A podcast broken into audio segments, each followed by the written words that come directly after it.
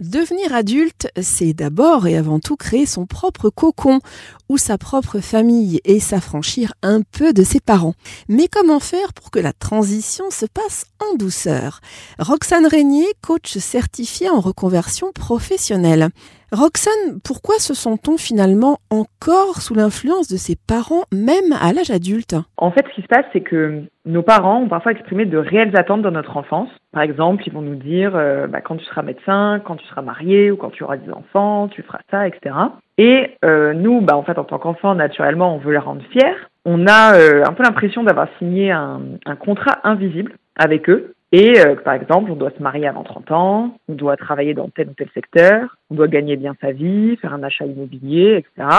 Et on a l'impression qu'on leur doit quelque chose, qu'on doit leur rendre des comptes. Et c'est encore plus vrai pour les familles où les parents euh, nous ont financé des études euh, très chères, où l'enfant va en fait se dire qu'il doit rentabiliser l'investissement de ses parents. Et donc toutes ces choses-là, en fait, ça crée des formes d'influence, une certaine forme d'emprise implicite qui n'est jamais vraiment exprimée verbalement, mais qui est quand même bien présente. Alors vouloir son indépendance, euh, qu'elle soit financière, sociale et même affective, euh, peut culpabiliser l'enfant. Alors même adulte, hein, on reste quand même l'enfant de ses parents.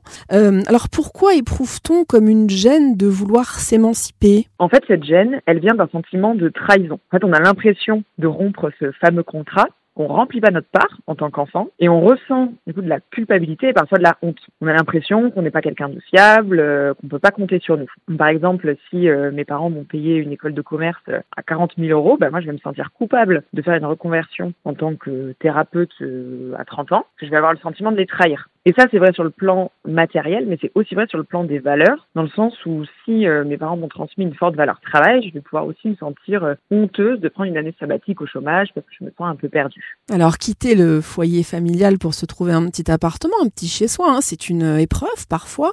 Euh, comment on peut annoncer à ses parents cette décision légitime et en douceur? Alors, déjà en leur expliquant que ce n'est pas un éloignement, mais plutôt un recentrage sur soi-même. En fait, quand les enfants font ça, c'est pas parce qu'ils veulent partir loin de leurs parents, mais c'est parce qu'ils veulent plutôt se rapprocher d'eux-mêmes, pour se retrouver avec eux-mêmes, avoir pleinement la place de se construire. Et ça, honnêtement, je pense que tout parent peut euh, l'entendre et le comprendre. Alors, on peut euh, recentrer le discours sur son propre bonheur à soi et les interroger sur ce qu'ils veulent vraiment pour nous. Est-ce qu'ils veulent qu'on soit heureux ou qu'on accomplisse leur plan? Donc euh, on peut leur expliquer que notre propre bonheur passe par vivre une vie différente avec euh, nos propres valeurs et euh, finalement leur dire que c'est pas parce que nous ont éduqués pendant des années avec une certaine forme, disons, d'éducation, qu'ils nous connaissent mieux que nous-mêmes et que mine de rien, on a quand même plus conscience qu'eux de nos vrais besoins. Roxane, savoir parler à ses parents sans les peiner, ça s'apprend. et si c'est le cas, vers qui peut-on se tourner? Alors, moi là, je conseille la communication non violente qui est un bon outil, parce qu'elle permet de recentrer l'échange sur les besoins de chacun. En fait, une conversation qui pourrait tourner autour de phrases euh, du style euh, ah tu me respectes pas, tu ne respectes pas ce qu'on t'a transmis, et en face ah bah vous vous ne m'écoutez pas, ça pourrait se transformer en une conversation donc avec la communication non violente qui serait bah, finalement les parents qui diraient j'ai besoin que tu nous rassures sur l'éducation euh, qu'on t'a transmise. Et du côté des enfants, euh, qui diraient euh, j'ai besoin que vous acceptiez mes besoins. Donc en fait, c'est vraiment une bonne méthode pour reporter la conversation sur les besoins de chacun, les ressentis et qui aide à créer des, discussions qui sont beaucoup plus saines et qui permettent une compréhension mutuelle. Alors rassurez-vous, avoir peur de décevoir ses parents ou leur faire de la peine, c'est une réaction normale. Et pour bien faire, n'hésitez pas à aller voir un coach dont c'est le métier ou documentez-vous.